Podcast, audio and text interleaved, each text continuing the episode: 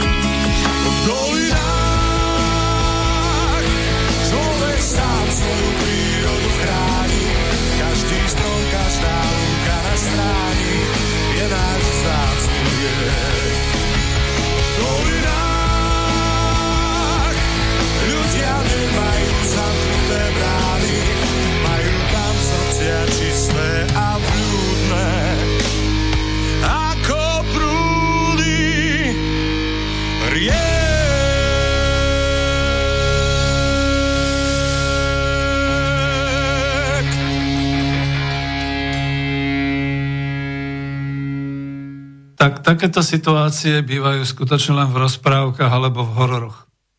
Vlk vás ako ovcu napadol a zničil vám pol tela. Máte obrovské zranenia a preto gazda radšej, než by vás mal utratiť, pretože chce do budúcna dobrú vlnu, prípadne dobré mesko, dobré mliečko, tak vás ošetruje.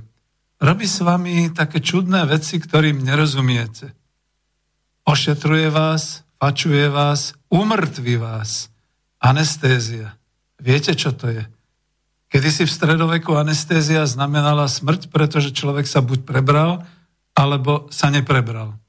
Dnes vás umrtvia, potom vás oživia, potom do vás napchajú všelijaké rôzne prípravky, aby ste rástli, aby ste jedli, aby ste zmocneli, aby ste dávali veľa mlieka, aby ste dávali veľa ovčej vlny, aby ste to prežili, aby keď príde ten deň, mohli by ste splatiť konečne to, čo do vás gazda dával. Tak asi takýmto spôsobom by sa dalo deťom vysvetľovať už od materských škôl, čo nás čaká naše Slovensko v ďalších desaťročiach. Milí poslucháči, vitajte pri počúvaní relácie Klub národohospodárov Slovenska. Je to číslo 69. E, Želám vám príjemné útorkové popoludne z vysielača Banská Bystrica, Slobodný vysielač Banská Bystrica.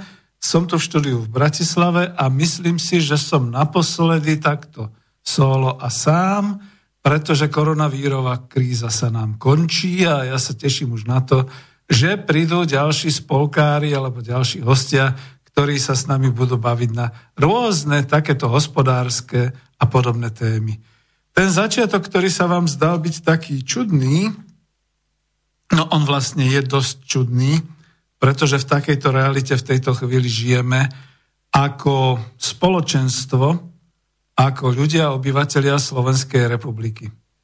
My sme si predsa nevymysleli pandémiu koronavírusu, my sme si nevymysleli krízu, my sme boli dokonca natoľko disciplinovaní, že od prvej chvíle, keď si odchádzajúci premiér založil rúško, založili sme si ho všetci. A že keď prišiel ďalší premiér, ktorý si, chvala Bohu, nie na truc, nie, proste e, zložil rúško, ale naopak dal ho, dal si ho a ešte zostril všetky tie podmienky, my sme ich disciplinovane plnili.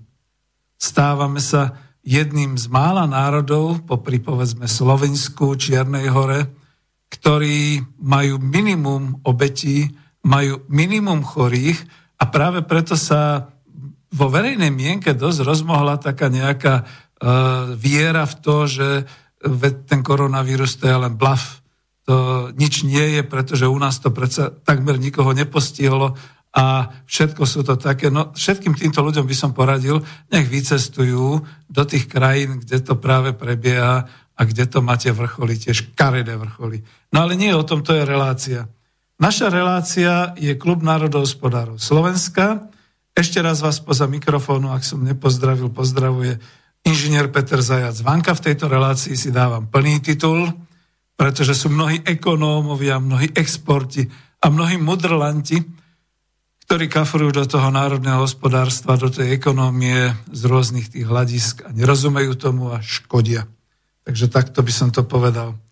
Som teda dnes aj moderátorom, redaktorom relácie, aj technikom a čo na to povedať? No máme 2. júna roku 2020 a všetci sa tešíme, že snáď za to, že sme boli takí disciplinovaní a dobrí na Slovensku, to prežívame v pohode a už sa teda uvoľňuje natoľko všelijakých tých parciálnych a čiastkových opatrení, že človek sa už v tom nevyzná.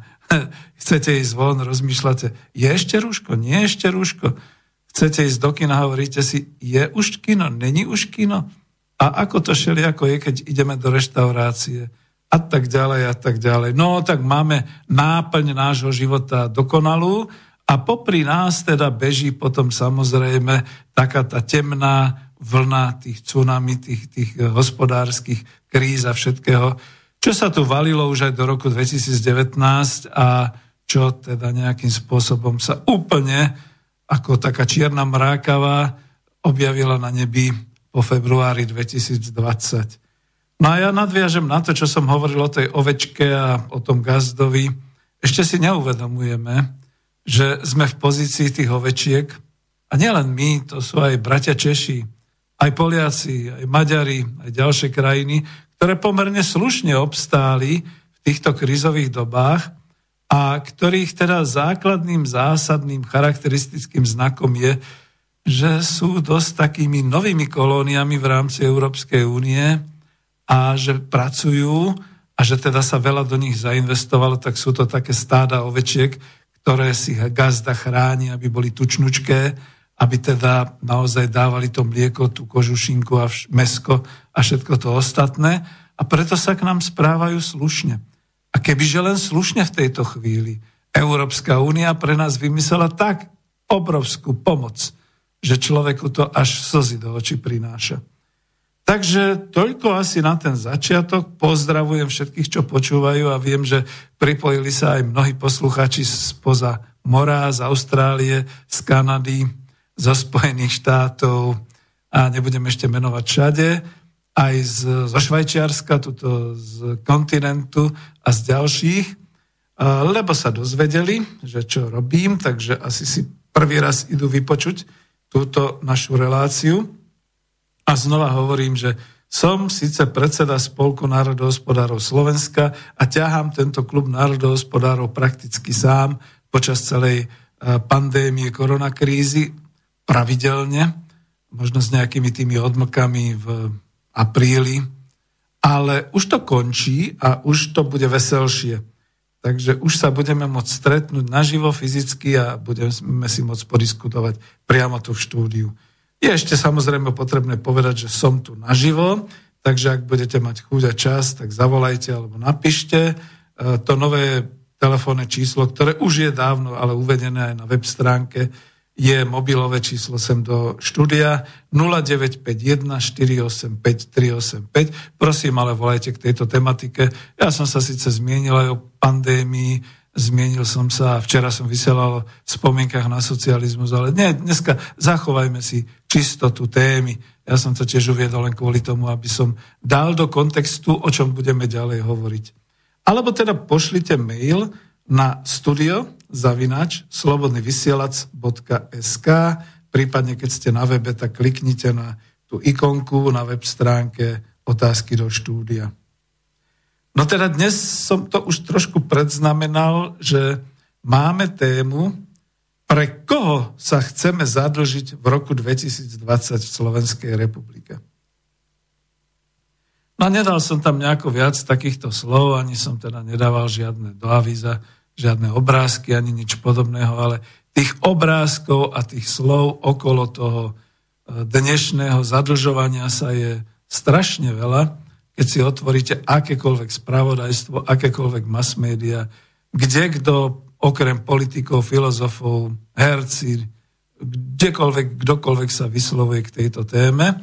A je to tak zaujímavé, že znova sa prijala taká myšlienka, že veď pomáha to, veď aha, Európska únia nám hodila koleso záchrany, bude to 750 miliárd eur, to si ani neviete predstaviť ako v akom blahobite budeme žiť. No skutočne to vyzerá pre lajka, že pečené holuby nám budú padať priamo do huby. Škaredo povedané. Hm, nebudú. No ale kým tú tému celú rozbalím a kým to teda takto uvediem a rozhovorím sa, mám tu niekoľko materiálov, ktoré by som chcel uviesť. Uh, jednak som ja dával nejaký taký článok, Jednak sú materiály k tejto pomoci v úvodzovkách, jednak sú rôzne ďalšie materiály, aj mám tu, myslím, nejaký zvukový záznam a ešte vás odporúčam, napriek tomu, že nie so všetkým som súhlasil, ale v takej tej prvej 3 čtvrte hodine, keď Boris Koroni hovoril e, s blogerom Vlkom tu v hodine Vlka v piatok, tak bolo to veľmi zaujímavé bolo to nielen o koronakríze, ale presne aj o tomto zadlžovaní. Tamto môj kolega Vlk, teraz to poviem, aj keď my sme dobrovoľníci, on je v Plzni, ja som v Bratislave, študuje v Bystrici a tak ďalej, tak ako hovoril veľmi zaujímavé, takže odporúčam vás aj na to, aby ste si ho vypočuli. Takže toľko. No a ešte teda taká, lebo niektorí mi prizvukovali, že Peter, ale vysvetli to hneď na začiatku, že o čo ide tak ja som sa to snažil trošku takým tým príkladom, takým tým podobenstvom o tej ovečke a o tom gazdovi povedať. No ale v našej terminológii je gazda ten starostlivý. Tuto neviem, či je to úplne ten starostlivý, kto sa chce starať o nás tými 750 miliardami, lebo tu nejde iba o Slovensko, Čechy, Polsko, Maďarsko, Rakúsko a, a tak ďalej. To sú oveľa väčšie krajiny, ktorým tečie do topánok a ktorým sa to tak trošku rozlomilo, jak kedysi Titanic v studených vodách, kde teda naozaj e, tá kríza udrela už predtým a doslova ich rozlomila a potápa ich v súčasnosti, lebo to mala byť pôvodne kríza finančná, prepojená s krízou z nadprodukcie a do toho ešte vložená kríza z toho, že je deflácia a nie kam strkať ten kapitál. Čiže to boli v podstate také až tri veľké, povedal by som, prvky, motívy. A toto všetko, keď sa teda prevalilo cez január, niekto hovorí, že naozaj priletela tá veľká čierna labuť podľa toho jedného filozofa, spisovateľa, nečakane a sadla si a proste všetko poškodila. To je tá pandémia koronavírusu. Iní zase hovoria, že to bolo na schvál, že to je projekt e, nového svetového poriadku. Tomu sa nechcem venovať v žiadnej chvíli, aj keď sme konšpiračné rádio, ale my si vyznačíme s našimi reálnymi, racionálnymi konšpiráciami o tom, prečo ten dlh. No a ďalší hovoria, že to je ale skutočnosť, že takto sa to mohlo odohrať, veď sa to odohralo všelijako v histórii ľudstva a ja zase kľudne k tomu pripojím, že keď sa trošku zaoberám históriou a mám rád aj science fiction a ja som si prečítal aj toho Denikena aj podobne, tak občas je to naozaj také, že spomienky na budúcnosť, že ve tu už boli také civilizácie, ktoré boli vyspelé a po ktorých ani len prach poriadne nezostal. A my keď skúmame prečo, tak racionálnymi úvahami sa k tomu nedopracujeme. Ale keď pustíme z úzdy fantáziu, tak zistíme, že a čo keď to naozaj bolo také, že už vtedy nejaký ten vír zautočil na nejaké tie staré civilizácie a tie boli natoľko oslabené a natoľko sa dostali do chaosu, že neprežili. No ale vráťme sa naspäť na Slovensko. Toto nie, toto sú fantázie a dnes ešte mám aj trošku menej času, pretože chcem končiť zhruba tak o tie dve hodinky, čiže už e, je to menej, už máme len teda hodinu a možno 45 minút, 40 minút e, pred 17.30. Takže pustím sa poctivo teda do tej dnešnej témy. Takže pre koho sa to vlastne chceme zadlžiť v roku 2020 v Slovenskej republike? Tých 750 miliárd eur, čo, o čom ešte rokuje, aj keď to možno už schvalujú a podobne, ale ešte to stále nie je teda priamo na stole, ešte je to len myšlienka, rozvíjajú sa jednania a podobné veci. To bolo nakoniec teraz označené, že to je Next Generation alebo Next European Union, čiže pre budúce generácie. Hm. Viete čo, nedá mi to.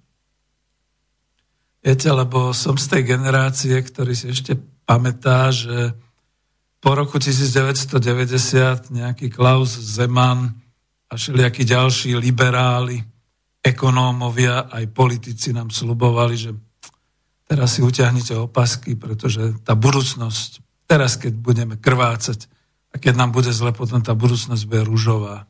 Už ako pre koho, ako komu je dnes tá budúcnosť, ktorú žijeme rúžová a ako to myslia teda tí naši, jak ich nazvať?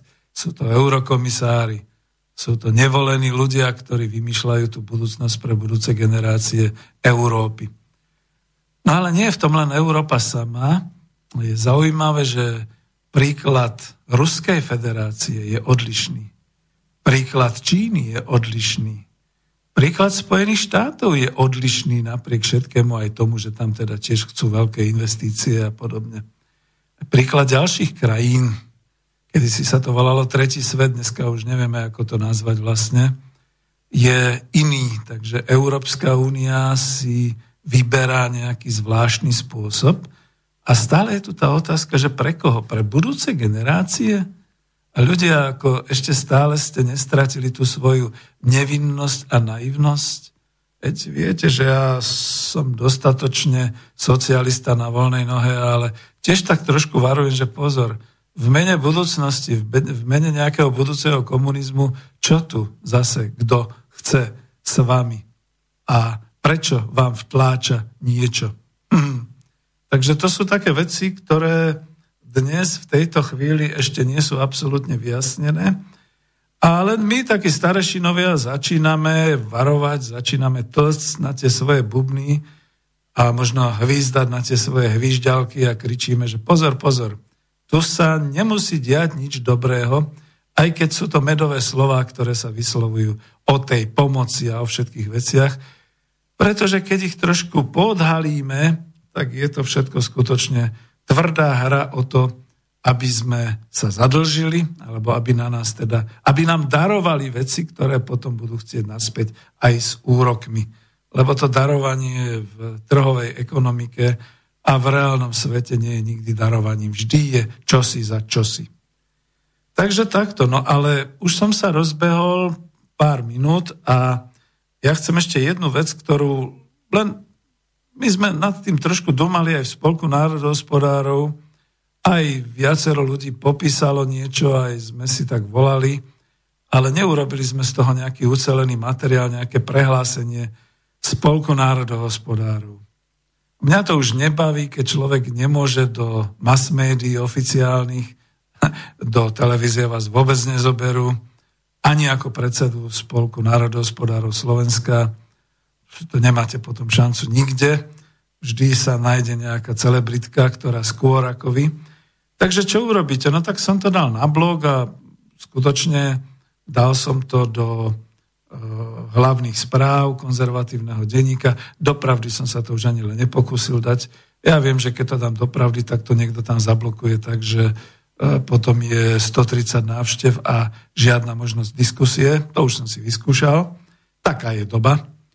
Takže dal som to na svoju stránku, na svoju stránku, na stránku e, webku národohospodári.sk a dal som to do blogu hlavných správ a to sa volalo v podstate Nedovolme vláde Slovenskej republiky sa za, ďalej zadlžovať.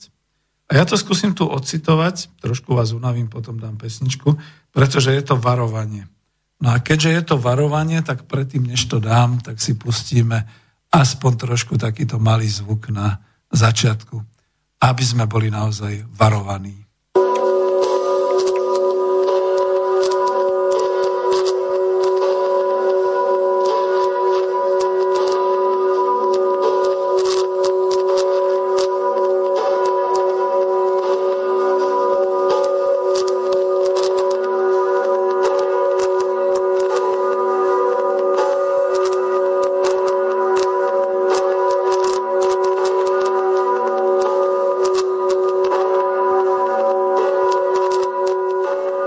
Si tieto zvony znamenali, že sa blíži niečo neodvratné, katastrofické, strašné. Smrť príbuzného, požiar, povodeň. Turci idú. Dnes sa sem hrnú obrovské sumy peňazí, nekrytých peňazí, ktoré nám, nie nám a našim budúcim generáciám spôsobia bolesť, pretože budú splatné budú ich splácať a nebudú vedieť prečo. Prečo ste to urobili? Naši starí rodičia, naši predkovia, prečo ste nás tak zadlžili? Poďme to teda pekne rozobrať. Takže citujem. Nedovolme vláde Slovenskej republiky ďalej sa zadlžovať. Ak to táto vláda nevie, nech odstúpi a nech pustí k vládnutiu tých, čo vedia rozbehnúť hospodárstvo aj bez zadlžovania sa. Máme sa voči Európskej únii zadlžiť asi 8, 8 miliardami eur a to ako riešenie pomoci v pandémii koronakrízy. Zadlžiť. Čiže to nie je pomoc slovenskému obyvateľstvu. To bude len ďalšie roky splácanie cez nové dane a poplatky do Európskej únie na tento dlh. Ale pritom máme ešte starý dlh, Slovenská republika do roku 2019, do decembra, mala dlh 45 aj niečo miliárd eur. Nepýtajte sa, ako to vzniklo. Strašne to vzniklo. A za apríl, máj už nová vláda premiéra Matoviča vyrobila nový dlh 5,5 miliardy eur ako predané obligácie štátu. Zatiaľ to boli vždy v mass médiách, iba že hurá, podarilo sa nám výhodne predať štátne obligácie alebo štátne dlhopisy. Lenže tie sú so splatnosťou do 5 rokov a najneskôr do 9. oktobra 2030, čiže 10 rokov. Čiže to je skutočne dlh, ktorý sa zase vytvoril. Keď kritizovali 4 milionári, predsedovia dnes vládnych strán, minulú vládu, Hlavným argumentom bolo, že tá minulá vláda sa zadlžovala a zadlžovala Slovensko. Ale táto to robí mohutnejšie a chystá sa skočiť úplne do jarma dlhov v Európskej únii. No tak ich vymeňme. Nech tí, čo to nevedia inak ako zadlžovaním, sa odstúpia a uvoľnia miesto tým, čo to vedia a vedia rozbehnúť hospodárstvo Slovenska aj bez zadlžovania sa. Verejná mienka sa veľmi zmenila. Veď nie, my krachujeme. Vidíme to, že straty z pandémie si účtujú najmä veľké výrobné korporácie a bankové spoločnosti. E, mimochodom, ja tu mám taký materiál, do ktorého nahliadneme, kto zatiaľ dostal prvú pomoc v slovenskom hospodárstve. E, slovenské, teda výrobné korporácie a bankové spoločnosti, ktoré ale nie sú ani slovenské len pôsobia výrobne či obchodne na Slovensku. Ak mali napríklad štyria výrobcovia luxusných automobilov na Slovensku a celé odvetvie strojárenskej výroby, ktoré sa volá automotív, pretože všetko vyrába, všetky služby robí okolo automobilového priemyslu, ak mali do konca roka 2019 vysoké zisky a ťahali sa o každý cent vo mzdách voči svojim pracovníkom, teda občanom Slovenska, ak dokonca tesne pred marcom došlo k vyplácaniu vysokých ziskov na základe rozhodnutia akcionárov, lebo prebiehali tie valné hromady a tam sa vlastne rozhodovalo o zisku a o jeho preplácaní, tak nech si teraz tie zisky vracajú naspäť a nech investujú do seba. Sakra. Nech teda nepýtajú peniaze od štátu Slovenskej republiky, ktorí za to nemôžu. A ak tak veľmi krvácajú v stratách, tak nech si požičajú od Európskej centrálnej banky priamo. A keď to nejde, tak od komerčných bank sami a nech to nechcú od vlády Slovenskej republiky. Ja tuto mimochodom pridám, že tu nejde iba o to, že oni mali nejaké straty. Ale oni sa vyhrážajú tým, v podstate naozaj je to taká dosť výhrážka, že lebo keď, tak budeme musieť začať prepúšťať milí občania Slovenska, oni by prepušťali tak či tak. Všimnime si situáciu vo Francúzsku, v Taliansku, najnovšie v Španielsku, kde sa zatvára celá veľká automobilka. No a vidíte, nie je to kvôli koronakríze, je to kvôli iným veciam, takže aby sme si nehovorili, že je to tak. Budem pokračovať tu. Vláda Slovenskej republiky dnes nepotrebuje tých ďalších 8 miliard eur z Európskej centrálnej banky alebo z tých fondov, čo sa vytvoria do roku 2024, čo by sa mali vyplácať. Lebo čo, čo povedať? Za prvé, prečo to nepotrebujeme? No lebo je to nie naše dielo, znova to tak poviem, tou kultúrou slovenskou. E, to nie je náš problém, že majú tieto veľké korporácie straty. Náš problém je, že samozrejme chcú doslova vydierať tým, že budú prepušťať našich pracovníkov a naša vláda celá posratá radšej hľadá možnosti, ako im rýchle pomôcť, ako im splatiť. A tu mi prichádza na mysel jediná vec, no a čo keby vláda radšej e, zaplatila priamo tým zamestnancom? Už som tak ďaleko, že bol by som schopný tak trošku aj akceptovať e, ten nepodmienený e, príjem, povedzme na nejaké obdobie, povedzme pol roka alebo koľko, kým tie trucujúce automotív e, spoločnosti pochopia, že ak si tam najmú nejakú nekvalifikovanú pracovnú silu za ešte nižšie a ešte nižšie mzdy, nič tým nedosiahnu. Budú sa musieť vrátiť k tým našim kvalifikovaným pracovníkom. No, z nášho 84 miliardového hrubého domáceho produktu, ako sa to píše, bude tých 8 miliard vraj asi 8%. Som sa to tu niekde dočítal, môžem potom dať prameň. Prečo?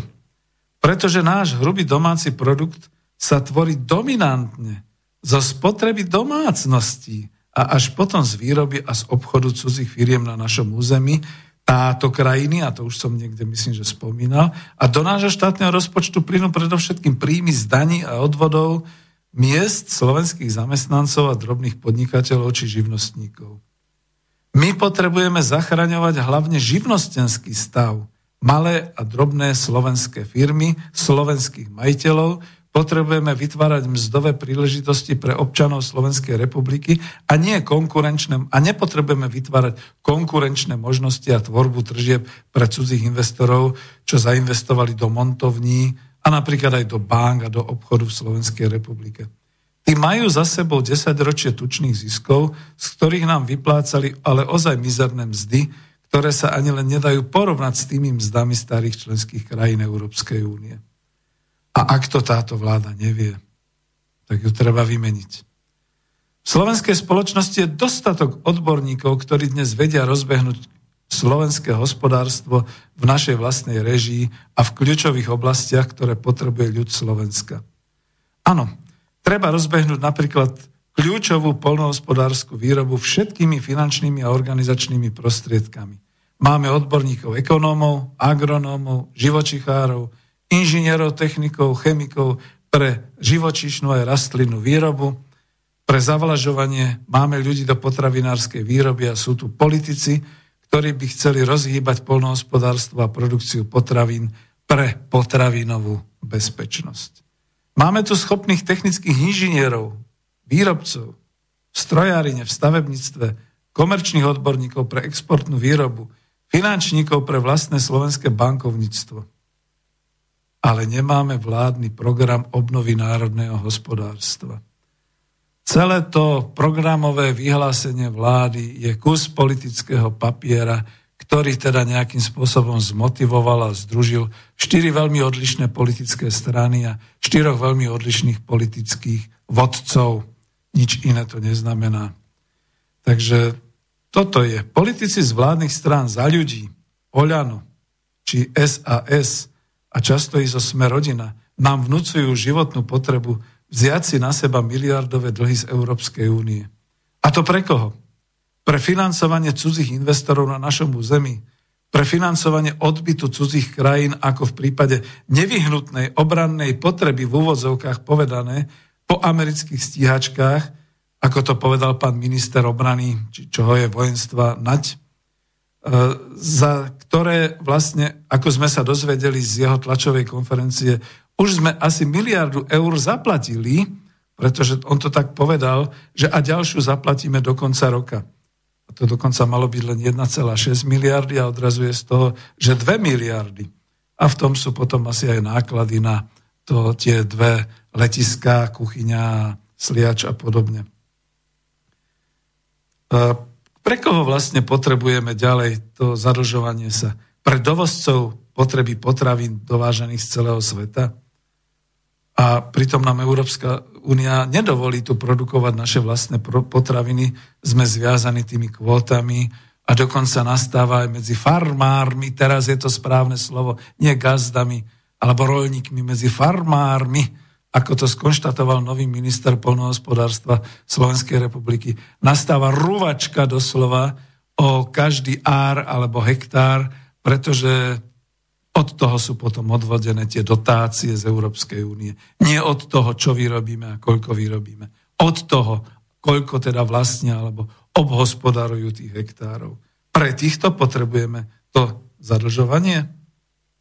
Pre dovozcov potravín a pre to, aby sme v podstate dokázali dovážať tisíce položiek sortimentu v čomkoľvek, ako z Číny, z Nemecka, Talianska, či už aj z Polska a Ukrajiny. A takto slovenský spotrebiteľ drží nad vodou zahraničnú produkciu a to v čase, keď naše luxusné automobily, naše luxusné automobily v úvodzovkách vo svete na dračku nejdú, štyri fabriky nevyrábajú, ani nevyrábali, najmä pre svetovú krízu z ich nadvýroby, nie kvôli koronavírusu. Tak aká pomoc? Tak je to vonku. Do konca roka budeme mať možno 100 tisíc nezamestnaných, a to som písal do článku, dnes si myslím, že ich bude oveľa viac, a možno viac. Je na čím riešiť nové naše domáce pracovné miesta a vytvárať ich vo výrobe v takej, ktorá bude originál naša. A čo je originál naše dnes globálnej ekonomickej situácii? Polnohospodárstvo, výroba potravín, potravinárstvo. A aj tam potrebujú dnes viac operátorov výroby, a technikov a inžinierov ako kydačov hnoja a zberačov slamy, ako zostala taká tá verejná mienka.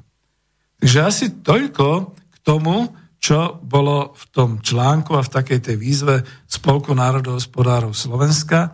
A ja už sa tak dve, tri relácie dozadu venujem práve tejto oblasti. Možno som aj čas toho čítal už e, v ďalšom, alebo teda v ďalších e, týchto reláciách.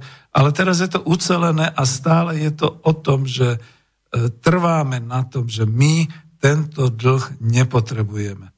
Pomoc potrebujeme, a to bolo zase v inom článku, a to som sa už minule venoval k tomu, že my sme skutočne už ekonomika práce vo mzde, čiže my máme väčšinu obyvateľstva, dominantnú väčšinu ako zamestnancov, nie ako podnikateľov, už ani nie ako živnostníkov.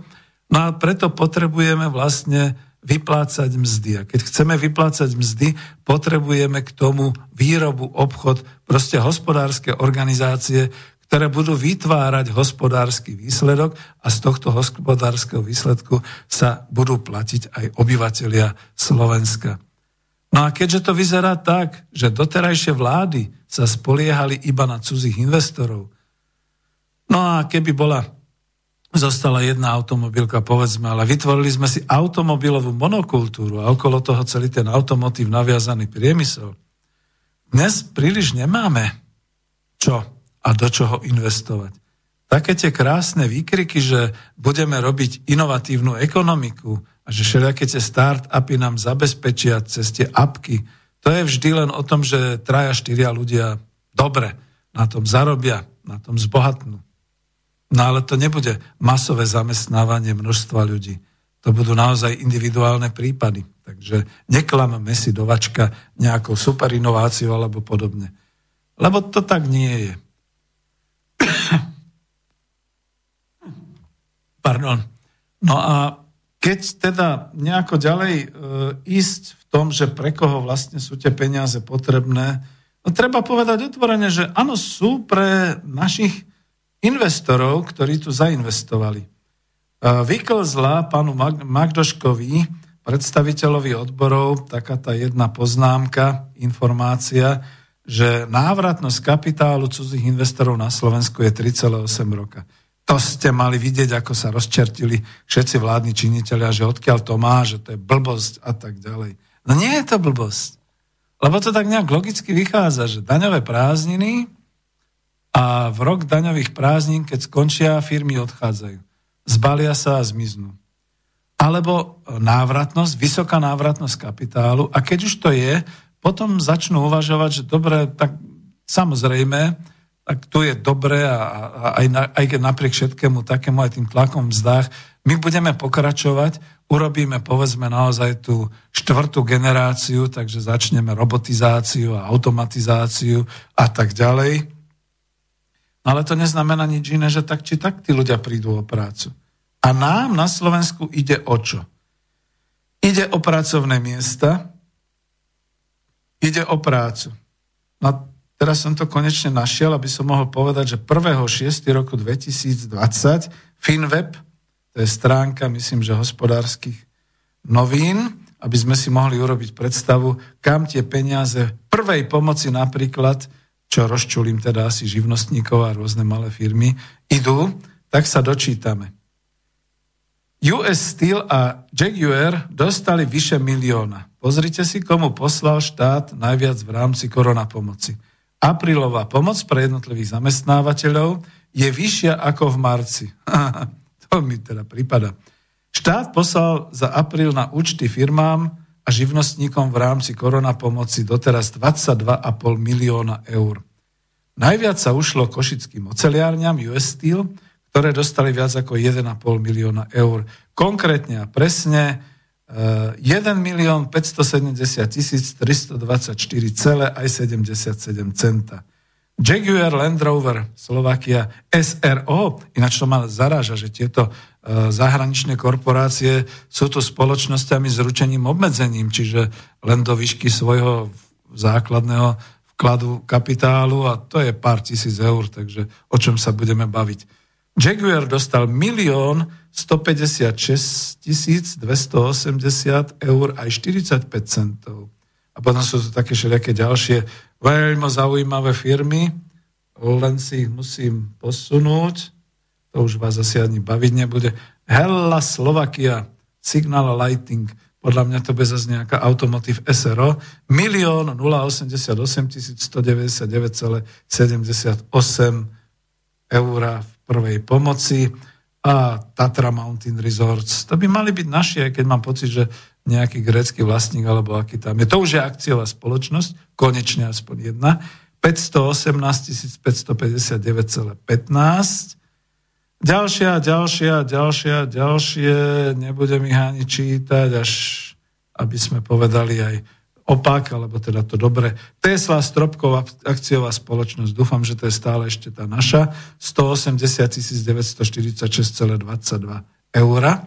A teraz, e, a ešte jedna taká je zaujímavá, že Dongel Rubber Belt Slovakia, SRO, zrejme veľmi zaujímavá slovenská firma, pravdepodobne s jakým kapitálom by to mohlo byť. Americký, indický, proste English hovoriaci, 178 200. E, dodávateľ komponentov do automobilového priemyslu Jura získal od štátu 588 tisíc eur. Takže vláda platí investorom za to, aby neprepúšťali. A to už je aké mafiánske vydieranie cudzích investorov. Hm, a klubu 500 povedzme. No a k tomu sa teda môžu naozaj postaviť e, všetci tí živnostníci z oblasti maloobchodu, reštauračného stravovania, teda ho, re, ka, hotely, reštaurácie, kaviárne, z oblasti turistického ruchu, všetky tie služby turistického ruchu, ktoré museli byť zavreté, všetky tie cestovné e, kancelárie, agentúry a podobné veci, dopravné podniky a dopravcovia a všetci tí ostatní, kde teda skutočne vzhľadom na koronakrízu boli zastavené, nemohli mať od nejakého toho 12. marca až po dnes, po koniec mája otvorené, čiže mali straty a mali dostať vyplácené. Z mnohých a mnohých úst živnostníkov som počul, no kde sú tie peniaze?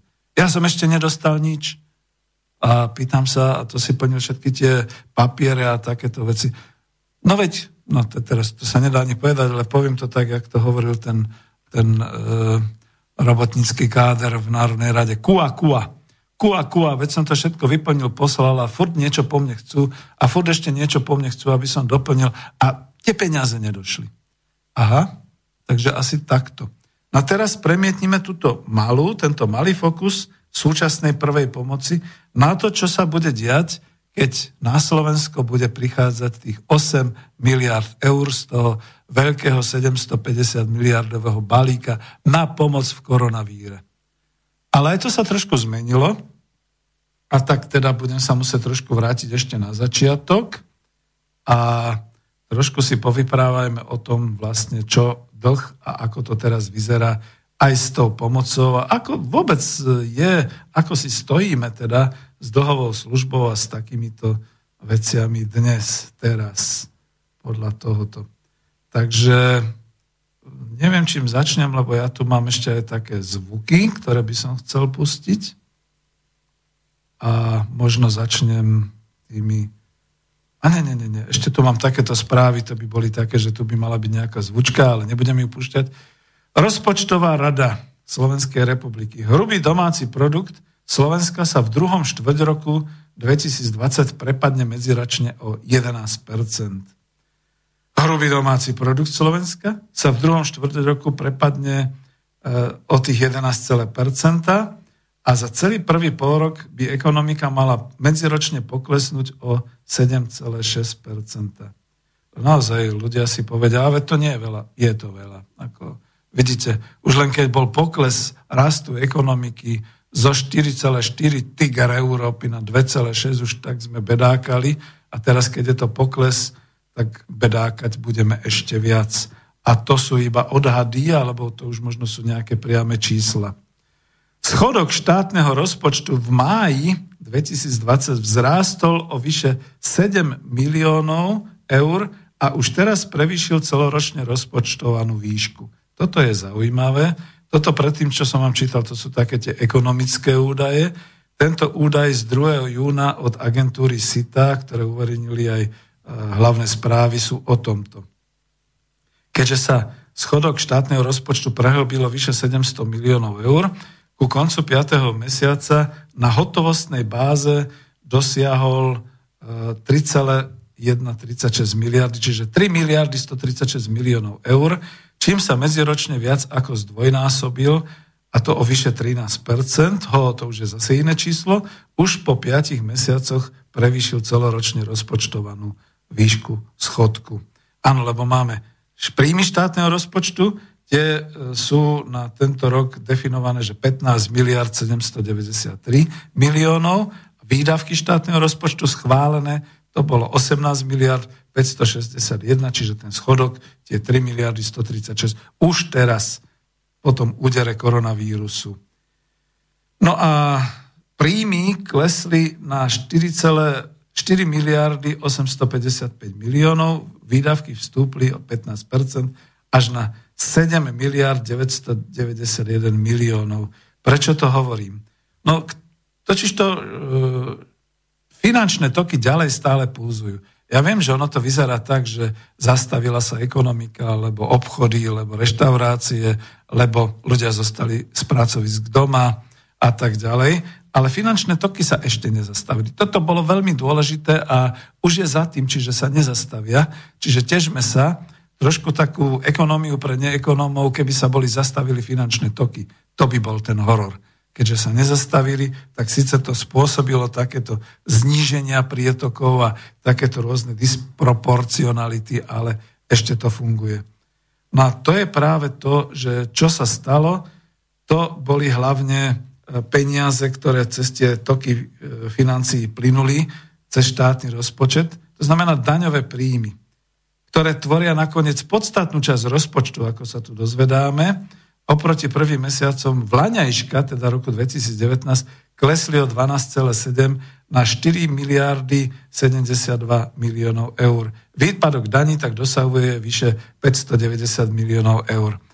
A to stále ešte čerpám z toho článku hlavne, hlavných správ a mne to prípada ešte dosť pozitívne, pretože pri tom strašení, čo bolo a pri tom otvorení tej možnosti, že e, teraz nemusíte platiť dane a mať daňové priznanie k 31. marcu 2020, môžete si to odložiť a je tu tá benevolencia, keď sa to teda ako definuje a tak ďalej. Napriek tomu hlavne živnostníci, malé firmy a povedzme naozaj také tie väčšie firmy, ktoré to potrebovali už teda e, nejakým spôsobom e, uzavrieť, tak tam v podstate naozaj napriek týmto výpadkom vyše 70% firiem už platilo, zaplatilo za dane. No a keďže je to tak málo, tak uh, viete si predstaviť, ako málo to bude v marci budúceho roku 2021? Neviem si predstaviť a to mám dosť bujnú fantáziu. Pretože to budú už naozaj prepady. Aj v daniach. Vývoj sa podľa rezortu financií, pretože to rozoberáme, zaznam, zaznamenal pri dani z pridanej hodnote vo výške 313,1 milióna eur, pri daní z príjmov právnických osôb vo výške 203,2 milióna eur, pri spotrebných daniach vo výške 46,8 milióna eur, pri daní z príjmov fyzických osôb vo výške 41,8 milióna eur a pri daniach z používania tovarov a z povolenia na výkon činnosti vo výške 7,4 milióna eur. Pri daniach z medzinárodného obchodu a transakcií, to ma zaujíma, Vrátane sankcií výber medziročne poklesol o 0,7 milióna eur. Čiže z tých 22 e, miliónov, čo sa vždy e, počíta v rozpočtovej kapitole príjmy z daní zahraničného obchodu a transakcií, ono to vlastne pokleslo o 0,7 milióna eur. Aj pri veľkom ambicioznom pláne, aby sme mali na konci roka 2020 44 miliónov z daní zo zahraničného obchodu. Viete dobre, kto ma počúva, že máme tu ešte aj naozaj v reláciách to, že zatiaľ čo ministerstvo zahraničných vecí sa chváli, že exportujeme hodnotu 67 miliárd, mm, hlavne to automotív, strojárina a tak ďalej, šeličo. Aj výnimky sa nájdú, ako napríklad uh, prasačie polovičky a, a, a mladé telata a podobné veci E, to všetko plnia asi do zahraničia, možno akurát tí malí e, agropodnikatelia za tie prasačie polovičky a za tie, za tie teliatka a podobne tu daň v exporte zaplatia a je to teda nejaký ten, nejaké to číslo. Je toho málo. Ale hlavne som tým chcel uviesť, ako vidíte, že štátny rozpočet sa plní v Slovenskej republike hlavne cez daňové príjmy cez odvody, a to ešte tu nie sú mzdy zamestnancov, ktoré sú zdaňované, aj, od, aj cez zamestnávateľov, aj cez samotných zamestnancov, čo majú teda na výplatnej páske. A my tam nemáme žiadne peniaze z hospodárskej činnosti. To je to ubohe, to je to biedne. A vrátim to znova na to, prečo o tom všetkom hovorím. Tak na čo vlastne potrebujeme 8 miliárd eur, keď nemáme výrobnú sféru, v slovenských rukách, v štátnych rukách. No kvôli mzdám. No tak to by sa dalo aj ináč robiť, to už sme tu teda hovorili, ako, akým spôsobom. E, je to ešte uvedené, príjmy z rozpočtu Európskej únie stúpli medziročne o 5,9% na 455,2 milióna eur. Rozpočtové príjmy z dividend dosiahli zatiaľ iba niečo vyše milióna eur. Toto je dobrá informácia, pretože teraz počujete, že skutočne všetky tie akciové spoločnosti a všetky tie SROčky už mali svoje valné zhromaždenia a rozhodovali o rozdelení zisku. No a potom, kde boli aspoň slušní, platili aj za tie dividendy. Kde neboli slušní, šli pod Prahovo, lebo dividendy v určitej výške nemusíte zdaňovať, čiže toto všetko sa deje na Slovensku. Znova je to iba o tom, aký je, keď otvoríte ten karburátor motora slovenskej ekonomiky, kde to tam tečie a aké to vyzerá. A také tie strašenia, že sme na tom zlé a že potrebujeme pomoc Európskej únie, my potrebujeme priamu pomoc Európskej únie, stále to hovoríme, na podporu slovenskej výroby, ale originál a štátnej výroby, povedzme, alebo štátneho hospodárskeho systému a na podporu miest, nie na podporu cudzích investorov a e, takéhoto podnikania. Ešte sú tu, že e, príjmy z prenajmu majetku medziročne klesli o 3,1 milióna eur a pri administratívnych poplatkoch pokles 9,7 milióna eur. To si predstavte, že povedzme e, prenajímanie, lebo však bolo odložené a poplatky, lebo však tiež boli odložené a tak ďalej. Za to náklady na bežný chod štátnych úradov medziročne vzrástli o 12,8%. A ja chcem byť tak naivne dôverčivý, že to vzniklo hlavne tým, že je tam nejaká kapitola o tom, že teda zamestnancami štátnymi je aj čas nemocníc a zdravotníckého personálu a zdravotníckých zariadení, že tamto teda tie náklady stúpli, pretože sme mali koronavírovú situáciu. Na to posledné, čo tu chcem Výdavky na obsluhu štátneho dlhu zaznamenali medziročný pokles o 81,1 milióna eur. To si tá agentúra pre riadenie dlhu a likvidity pri ministerstve financí tak dobre vedie?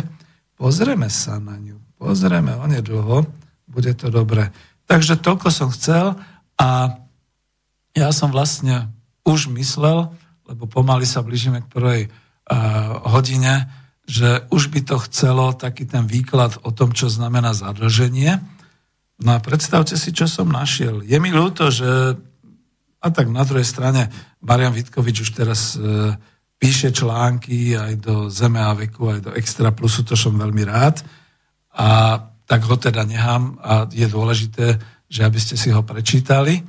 Ale nejakí ďalší takí finančníci, no oslovil som niektorých, ale teda nie zatiaľ, a Roma, Roland Ižip, známy to dneska naozaj už finančný expert, v roku 2014, keď si to vygooglite na, e, na YouTube, mal takú prezentáciu, ktorá sa týkala problematiky dlhu a problematiky krízy. A bola to taká dobrá marketingová akcia, pretože po 40 minútach sa končila asi takým tým sloganom investujte do zlata, lebo to je najvýhodnejšie a to je veľmi výživné a veľmi dôležité.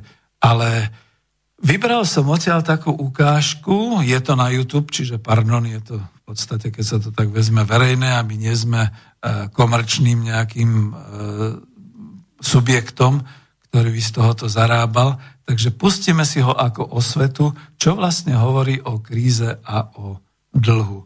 A nech sa páči, Ronald Ižip.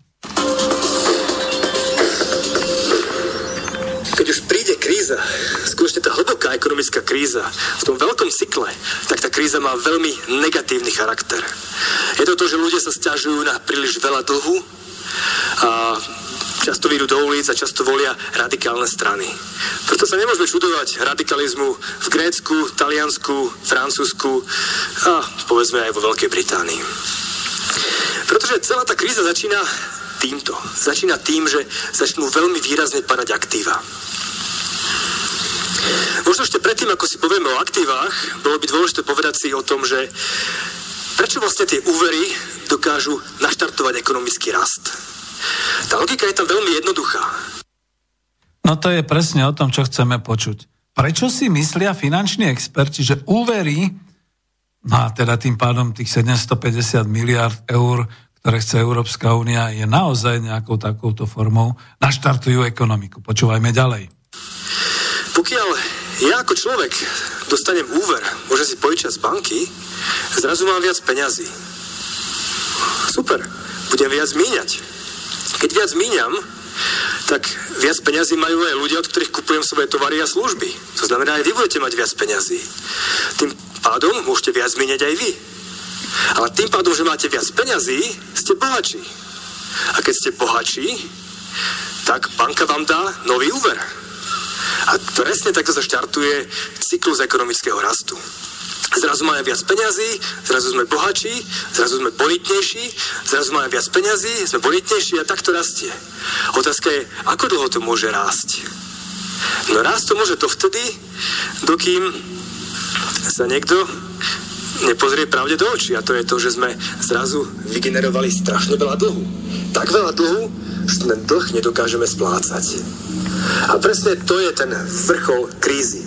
To je ten vrchol krízy, to je ten, tento bod, že niekto tu si uvedomí to, že zrazu už nedokáže splácať svoj dlh. A čo bude robiť? Začne predávať svoje aktíva. Začne predávať svoj dom, svoje akcie. Avšak, keďže svet je prepojený, tak to, že predá svoju nehnuteľnosť a predá akcie, spôsobia ďalší pokles akcií a ďalší pokles nehnuteľnosti. No, to som potreboval, aby vysvetlil Ronald Ižip, že samozrejme, tým, že sa sem natlačí množstvo peňazí, že tu bude 8 miliard a že ešte budeme hovoriť o ďalších miliardách, ktoré už Slovensko má a ktoré sa chystá ďalej a tak ďalej. Keby to dali komukolvek, to je jedno naozaj, aj keby to boli tie helikopterové peniaze, o ktorých teda zase niektorí experti finanční hovoria, že proste to bude padať na účty a každý dostane keby len tisíc, ale aj viac eur na míňanie a podobne, že to roztočí ekonomiku, to bude treba raz platiť. A veľmi dobre pán Ižip hovorí, že keď to bude treba raz platiť, budú splácať všetci. To neznamená, že len ja, ale aj ty, aj on, aj ona, aj tieto podniky, aj tam tie podniky. To znamená, že e, všetok majetok, čo budeme potrebovať rýchle predať, veľmi rýchle, aby sme teda získali na splácanie svojho dlhu, bude veľmi znehodnocovaný, lebo sme na trhu, čiže bude to padať. A to sa mi vždy páči u týchto našich mladých, aj na Slovensku, ktorí si nakúpili a zobrali si hypotéky na svoje bývanie s takouto ideálnou myšlienkou, že no čo, keď bude zle a nebudem vedieť splácať, tak ten byt predám. On ho kúpil a nadobúda ho cez hypotéku v nejakých sumách reálnych. Vôbec nevie, ako to bude o 5 rokov, o 10 rokov. A čo keď všetci sa rozhodnú na tom trhu predať tie svoje hypotéky a tie svoje byty? Tak to potom bude chodiť jeden trcko, ktorý to bude skupovávať za pár dolárov a bude pokoj, že? Takže pozor na to. Tým, že teraz príjmeme dlhy, že sa tvárime, že to bude super, príde jeden deň, keď to bude tristné. Pokračujeme ďalej. Tým pádom sa znižuje bohatstvo aj ostatných ľudí. A keď sa znižuje ich bohatstvo, tí ľudia sú menej bonitní. Banky im nechcú dať ďalší úver, naopak ich nutia splácať úvery, ktoré majú. A tým pádom vznikne veľmi rýchly ekonomický kolaps. Ako sme videli v roku 2008, ako sme videli mnohokrát v histórii, prudký ekonomický kolaps, pretože ľudia sa zbavujú svojich aktív. A tu to presne máme. Ľudia sa zbavujú všetkého, čo má nejakú hodnotu, pretože chcú splácať svoje úvery. A z toho by nám malo byť zrejme, že celý ten problém, ktorý spočíva uh, v ekonomike, v ekonomickom cykle je dlh. Keď sa zbavujeme dlhu, tak skutočne je to veľmi rýchle a veľmi dramatické. No a teraz si predstavte situáciu, že my sa ideme v roku 2020 zadlžovať Zatiaľ, to tu mám, ale možno to kľudne z hlavy povedať, nebudem to vyhľadávať, popri tom 45 miliardovom dlhu Slovenskej republiky. Škoda, že to presne nie je definované, ktorá vláda sa rozhodla a za ktorej vlády tieto dlhy vznikali až do takejto výšky a plus minus, lebo však aj sa to mení, aj sa zmenšoval, aj sa zväčšuje a tak ďalej. 45 miliárd, z toho teda tých 5 miliard už mi niekto napísal, že pozor, pozor, to je vec Smeru a ministra financí Kažimíra, ktorý to spôsobil v roku 2019. lebo ja som ešte v minulej relácii kriticky hovoril, že len za 60 dní novej vlády, teda v apríli a v máji, cez agentúru Ardal pri ministerstve financí, čiže cez štátnu agentúru? E, sa Slovenská republika zadlžila o ďalších 5,5 miliardy a potom ešte prichádzajú nejaké ďalšie peniaze z ECB, nejakých 300 miliónov na okamžitú 300 miliónovú pomoc v rámci e, koronakrízy. A teraz je tu na tácke ponúkaných nejakých 8 miliárd, ktoré môžeme dostať z toho 750 miliardového balíka, ktorý sa vysype na Európu cez tú ich hospodárskú politiku. No ale teraz to bude sranda, kto to bude potom splácať, keďže vidíme, že len reálne, keby sme to zobrali, Slovenská republika v roku 2020, popri tých 45 miliardách, dnes, keby sme nežerali, tak splatiteľných za 3 roky hospodárskej činnosti, e, príjme ďalších 5,5 plus 8, to už je 13,5 plus ďalšie nejaké milióny, čiže skutočne sa to blíži k jednému ďalšiemu štátnemu rozpočtu. 4 roky nebudeme žrať, škaredo aby sme splatili od tejto chvíle tú dlžobu. My všetci tu na Slovensku. Pán Ronald Ižip, pokračujme ďalej. Vysvetlite nám to. Videli sme to v roku 2008, toto je Dow Jones Index, ktorý klesol o 50% za pár mesiacov niečo, čo mu ľudia neverili, že je také niečo možné. Potom ako sme dlhodobo postupne rástli a klesali sme o pár percent, ak nie pár, možno 10 percent. Centrálna banka, aby spôsobila tu, e, niečo odlišné, opak deflácie. A opak deflácie vieme, že je inflácia. Takže úlohou centrálnej banky v kríze je rast inflácie. A tu mám len graf, ktorý dokumentuje to, že aký obrovský problém deflácia je. Toto je graf celkového dlhu v Amerike. Je to dlh, ktorý rástol od 66. roku. Vidíme, že predtým bol zanedbateľný, ale rastie v podstate tiež exponenciálne. A nie je to dlh iba vlády, je to dlh celkový. Ten je oveľa, oveľa dôležitejší pre ekonomiku ako dlh vlády.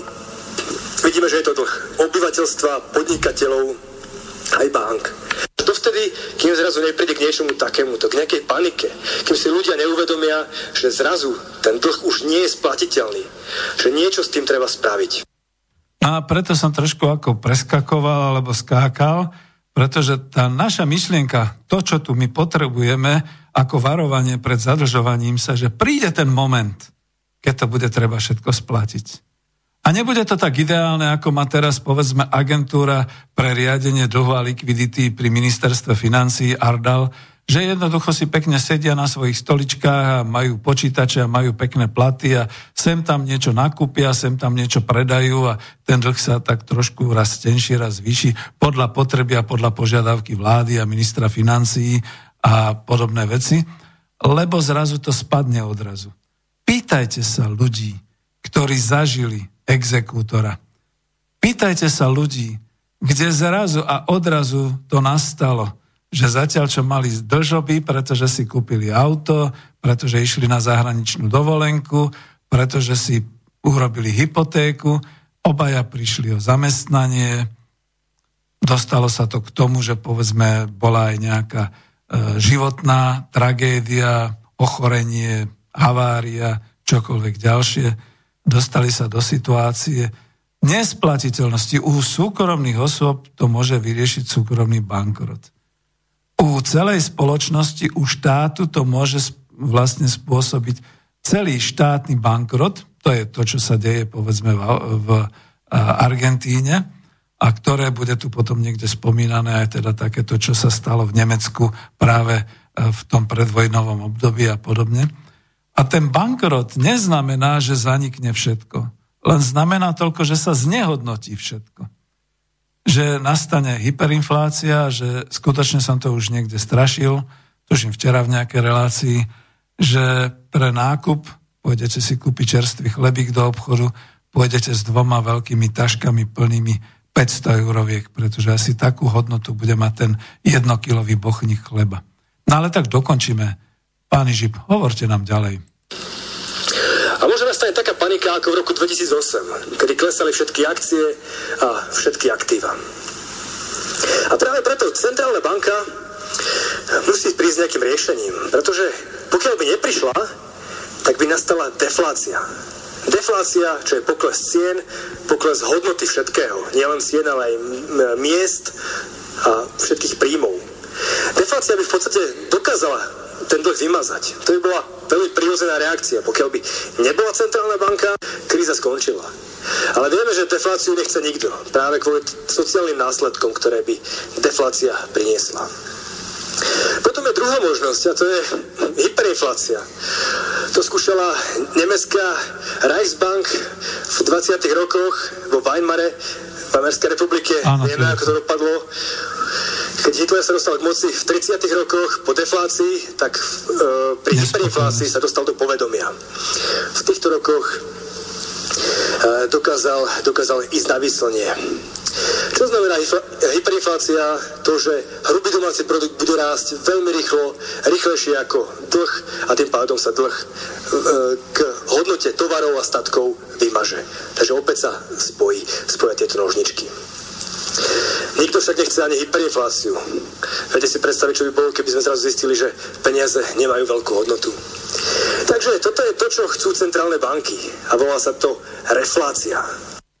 No, nebudeme zavádzať ďalšie nové pojmy, ďakujeme Ronaldovi, Ižipovi, ale kľudne poviem tak, myslíte si, že všetci títo naši naivní experti, politici a ekonómovia dúfajú v to, že teraz, keď z toho 750 miliardového balíku Európskej únie počečú také tie obrovské peniaze a my sa zadlžíme, že jedného dňa tie centrálne banky, ja to si nemyslím, že je to tak, ja som v opozícii voči tomu, čo v tejto chvíli pán Žib hovoril, že tie centrálne banky budú šťastné a budú vyvolávať tú infláciu 3, 5, 7, potom možno 50, možno 150% a že tým pádom vlastne zlikvidujú dlžobu. Veď sú také krajiny, napríklad Venezuela, kde bola tá superinflácia, hyperinflácia a nejak to nepomohlo, na nejaké, nejakú tú likvidáciu dlhu. Dokonca sú krajiny veriteľské ako Spojené štáty, ktoré už naštartovali svoje lode a zamierili si to rovno do Venezuely. Jednoducho si zobrať to svoje. To máte aj k exekutorovi. S exekútorom neujdete mu. Jednoducho ani smrť vás nezachráni, pretože vaši príbuzní, keď príjmu dedictvo, budú splácať tiež. A toto je o tých našich mladých generáciách. Tam ich chceme do budúcna posunúť. No ale Ronaldo má ešte niečo, takže si ešte aj toto pustíme. Ako hovorí môj obľúbený filozof uh, Nassim Taleb, autor knihy Čierna labuť, tak uh, predstavte si, že máte kečup. Máte plný kečup a chcete si ho na tanier. Ale nejde vám. Nech zasekol vám vôbec nejde. A vy trasiete to flaškou, trasiete to flaškou, snažte sa ho nastrekať si na tanier, nejde to. A zatrasiete poriadne a zrazu to ide. Zrazu je plný tanier, stôl a plný ste vy. Zrazu tu máme hyperinfláciu. Zrazu prišla tá čierna labuť. Je to niečo, čo nemá veľkú pravdepodobnosť, podľa súčasných ekonómov sa stane. Ale pokiaľ centrálne banky budú tlačiť peniaze, ako vidíme, neustále ich tlačia, tak zrazu môže prísť k tomu, že situácia sa zmení a práve ten kečup vypraskne všade, kde sa dá. A potom všetci tí, ktorí kumulovali zlato, budú vedieť, je to ich čas. Nebudú si nakupovať na úrovni 1800 alebo 1900, ale budú vedieť, že investovali dobre, pretože súčasný svet je o tom, že sa musíme zbaviť dlhu a pokiaľ sa ho nezbavíme, tak nás to len čaká a vtedy máme šancu s tým niečo robiť. Veľmi pomaly, veľmi jednoducho a veľmi, za veľmi lacné ceny. A toto je práve tá investícia, ktorú ja považujem osobne za to najlepšie, čo v súčasnosti môžeme robiť. No dával som si tam pozor, aby to už potom nebola tá uh, marketingová reklama, že a preto kupujte zlato. To sa písal rok 2014 a pán Ronald Ižip pôsobil pre nejakú investičnú spoločnosť a, a je veľmi dobré. Tu si človek musí trošku uvedomiť, že čokoľvek prekecnete na tie verejné mass-mediálne alebo na tie verejné informačné zdroje, či je to YouTube, či je to Facebook, či sú to články, či je to slobodný vysielač, či je to čokoľvek, to tam zostane na veky vekov zachované, kým to teda niekto nevymaže. Takže to počujete aj po rokoch a stačíte sa čudovať. A ja kľudne poviem, za tými svojimi informáciami si stojím. Čiže čo sme to od pána Ižipa ešte teraz ku koncu počuli. Písal sa rok 2014, vyzeralo to, že sa driapeme z tej kríze, krízy, že aj Európska centrálna banka, aj Spojené štáty, aj šeli kto tlačí peniaze, to tlačí v úvodzovkách, pretože to nebolo tlačenie peniazy, ale o tom, že vlastne sa urobili dohody a z týchto dohod potom vznikli elektronické peniaze, ktoré išli na komerčné banky, poprípadne teda Európska centrálna banka nakupovala štátne obligácie, štátne dlhopisy iných krajín a takto vlastne sa generovali tie miliardy eur alebo dolárov a podobne. A vidíte, že už v tom čase, v roku 2014, všetci nejak tak očakávali, že niečo sa stane. Ešte raz to zopakujem, že naposledy 4. decembra 2019 v tej našej televíznej, tiež takisto YouTube v tom videu, uh, Marian Vitkovič povedal, že niečo sa stane v roku 2020. Mali pravdu. Prišla tá čierna labuť. Tak tá koronakríza, ten, tá celá pandémia, nech je to akokoľvek, každopádne spôsobila presne to, že sa e, zastavil hospodársky život, že jednoducho, chvála Pánu Bohu, ja zase hovorím aj ako neveriaci, že teda národné štáty dali prednosť životom svojich ľudí a ochrane životov svojich ľudí, takže e, z príkazu zastavili e, prevádzky, zastavili výrobu, poslali ľudí domov a tak ďalej a tak ďalej, zakázali cestovanie, všetky takéto veci. To mi nedá len jedno veto spomenúť, že toto neurobila komisia, Európske cent, Európska komisia celkovo, alebo teda Europarlament, k tomuto sa neodhodlali a je len otázka, že či boli natoľko sklerotickí a pomalí, že to nedokázali, alebo to bol zámer, že jednoducho nechceli. No čerto vezmi, nech polovica E, obyvateľstva Európskej únii zahynie, hlavne tá staršia, nám potom už bude lepšie rásť. Ale to isté sa stalo aj v národných štátoch iných a tam, kde sa to nestalo, tak tam už potom zistili, e, boli krajiny vo svete ako Slovinsko, Slovensko a Čína a ďalšie, ktoré tomu čelili veľmi dobre, tak zistili, že treba to naozaj takto urobiť, treba zastaviť určité stretávanie sa, cestovanie, výrobu, predaj, všetky takéto veci tam, kde sa ľudia kontaktujú a komunikujú a tým pádom to teda obmedzili. No ale to bola tá čierna labuť, ktorá sa spustila a ktorá teda znamenala tú nepredvídanú situáciu, ktorá nastala v globálnej ekonomike. A ako vidíte teraz na konci ešte jedno mi z toho vyplýva, že sakra, my sme tu mali v novembri také tie veľké reči aj na web stránke národohospodári, tuším, som to mal aj v relácii, aj sme to počuli v parlamente, starostlivo zo slovenské zlato, pretože ešte stále je v Bank of England v Londýne, v Británii, Británia už dávno nie je v Európskej únii a vtedy išlo o to, že potrebovali by sme ho získať späť a dokonca aj v parlamente sa okolo toho rozpútali nejaké diskusie a už dávno predtým sa vedelo, že mnohé kruhy investujú do zlata, mnohé krajiny ako Polsko si zlato stiahovali k sebe a tak ďalej. A to je to, čo tu teda aj pán Ižib naznačil, že v prípade týchto kríz, týchto hyperinflácií a týchto vecí asi je najlepšie držať určitú všeobecnú univerzálnu hodnotu a to je zlato. A zase pripúšťam jednu vec, a prečo Slovensko, e, keď už teda chce získať a získava nejaké tie miliardy a, a zadlžuje sa, prečo si nevytvorí štátny podnik na výskum a ťažbu zlata na Slovensku? Veď my sme tu boli zlatonosné hory, nielen okolo Kremnice, aj okolo ďalších teda týchto. Tak poďme na to. Spracovajme to nejakou modernou technológiou, ale nie, že to dáme licenčne nejakej kanadskej firmy, ktorá nám tu otrávi ovzdušie aj pôdu, aj vody, a bude z toho ťažiť zlato a tak ďalej. My to robme a nemusíme to robiť tým otravovaním pôdy, ovzdušia a e, vody, ale určite sa nájde aj nejaký iný spôsob. E, kde sú všetky tie startupky, že by to skúsili nejakým spôsobom inou, iným systémom ako chémiou a podobne. Takže toľko zatiaľ asi o tom a keď ste tu počuli tie hrozostrašné veci, ktoré nám objasnil pán Ronald Ižip, no čo, čo na to povedať? No hrôza. A my sa chceme zadlžovať. Sme my kompletní? K tomu sa dá dať už len nejaká taká neutrálna pesnička.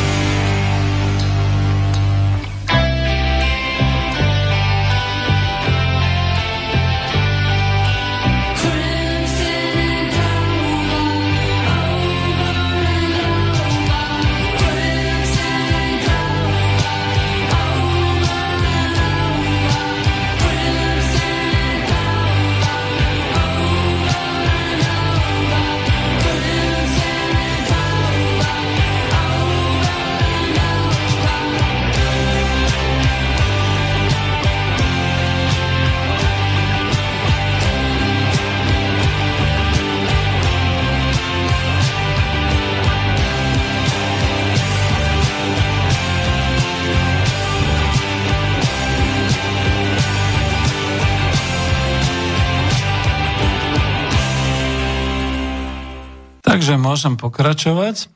A už prišli aj maily, pomaly už ani nevolajte, však väčšinou sa nevolá, takže to si nehajme na nejaké diskusie, keď nás tu bude e, viac.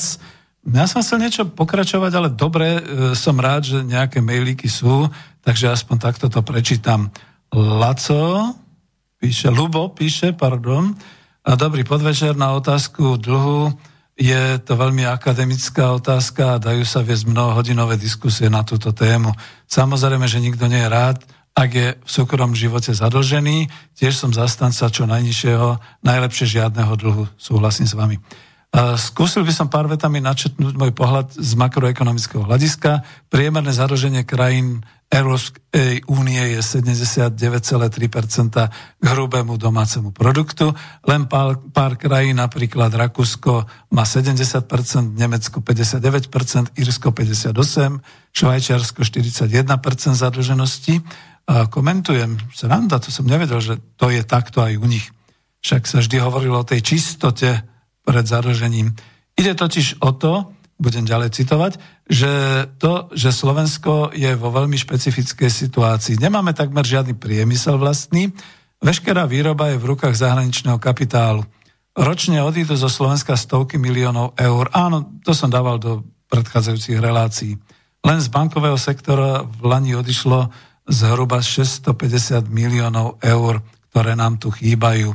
No vidíte, tu dám naozaj tiež poznámku, Lubo, že ako to je taká sranda, že aj súčasná vláda ustupuje bankám a neuvedomuje si, že tie banky tu nepodnikajú nejak extra aktívne. Oni tu len držia účty, poskytujú úvery, poskytujú určité finančné služby, čiže v podstate to by mohli robiť aj naše banky, keby sme neboli takí hlúpi trotli a neboli by sme si to proste prepustili, predali pred nejakým tým desaťročím.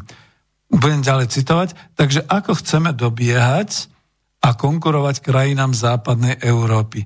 Veľa krajín, ako napríklad Francúzsko, S, Španielsko asi, Holandsko, e, Veľká Británia získali čas svojho bohatstva aj zo svojej koloniálnej minulosti, ale aj tým, že sú zadlžené. Majú vybudovanú dopravnú infraštruktúru, mestá, ktoré si udržiavajú, majú vybudované vlastné národné podniky v oblastiach automotív, petroliársky, dopravný priemysel, energetické firmy, telekomunikačné. My nemáme už nič. A to je kameň úrazu. Ako sa môžeme pohnúť ďalej? Na korupciu by som sa nevyhováral, korupcia je v každej krajine. Osobne som toho názoru, že vláda by si mala zadefinovať hospodárskú stratégiu, ktorá by prelnula niekoľko volebných období. Nie, že príde nová vláda a začne meniť všetko od znova. A v neposlednom rade záleží na postoji občanov Slovenska. Kennedy svojho času povedal pamätnú vetu, nepýtajte sa, čo môže krajina spraviť pre vás, ale čo môžete vyspraviť pre vašu krajinu. Dúfam, že som nebol moc dlhý. E, nie, Lubo, to je v poriadku. Každopádne nebudeme sa dneska zaoberať konkurovaním a dobiehaním Európy, lebo napríklad my sme ich hodne o veľkú mílu predbehli práve pri disciplíne v koronavírusovej kríze. Veď si to pozrite, ako sme na tom. A to je niečo, na čo by sme mali byť obrovský hrdí. My našou disciplinovanosťou, pracovitosťou a možno naozaj aj nejakým spôsobom takým tým obzretím sa dovnútra sme skutočne zachránili svoje zdravie a zachránili sme množstvo životov, pretože bez tých e, opatrení by to pravdepodobne vyzeralo úplne ináč. A čo sa týka tej stratégie hospodárskej, no samozrejme som aj ja sklamaný, som sklamaný tým, čo teraz vlastne vláda 4 milionárov vymýšľa, pretože pred voľbami boli iné stratégie iných politických strán a Ľud to proste nevnímal. Jednu malú poznámku k tomu dám aj ja, že vlastne voliči si vôbec nevyberali podľa hospodárskych programov, vôbec podľa programov e, strán, ktoré sa uchádzali vo voľbách. Toto bolo skutočne súťaž krázy, kde vyhral ten najkrajší mládenec Slovenskej republiky. A keď je to tu, že nepýtajte sa, čo môže krajina spraviť pre vás, ale čo môžete vy spraviť pre krajinu, No ďalšie voľby a v týchto voľbách už potom naozaj oprava opraviteľného, čo len bude možné a vytvorenie stratégie, kde dobre, keďže nám táto vláda už tie dlhy e, zoberie, tak aby sme ich nemíňali len tak lážom plážom, ale aby sme skutočne strategicky investovali do toho, čo sme tu spomínali, ako klub národohospodárov do, do potravinárstva, do, e, po, do polnohospodárstva, do vlastnej výroby. Otázka zo stránky. Ďakujem. Laco z Bratislavy, výborná relácia ako vždy. Spomínate častejšie, že treba vymeniť vládu. Aha, to nadvezuje na to. E, čo mi to tu vadí. Akí voliči ju vymenia? Tých pár, čo počúvajú túto reláciu pred voľbami, sa všetci lídry nazdávajú, že ľudia sú zorientovaní, že vidia objektívne a budú voliť konečne skutočných odborníkov a čestných ľudí, ktorí už majú niečo za sebou a nie takých, ktorí sú len mesačným marketingovým produktom. Máte pravdu. Žiaľ, obrovská skupina ľudí nemá prístup ku skutočným pravdivým informáciám a ich výkladu a ani ich nehľadajú. Sú to obyčajne tí najjednoduchší ľudia, ktorých sa tvrdo dotýkajú všetky tie amatérske rozhodnutia politikov. Veľká skupina informácie nevyhľadáva a aj keď majú možnosť si ich ešte vyhľadať.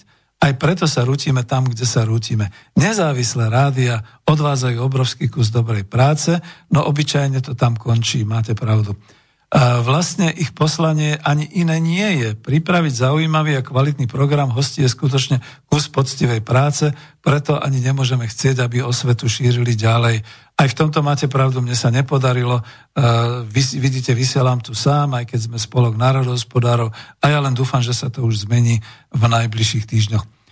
Ďalej budem pokračovať citáciou. Toto by už mala byť práca iných, ktorí sa uchádzajú o priazeň voličov.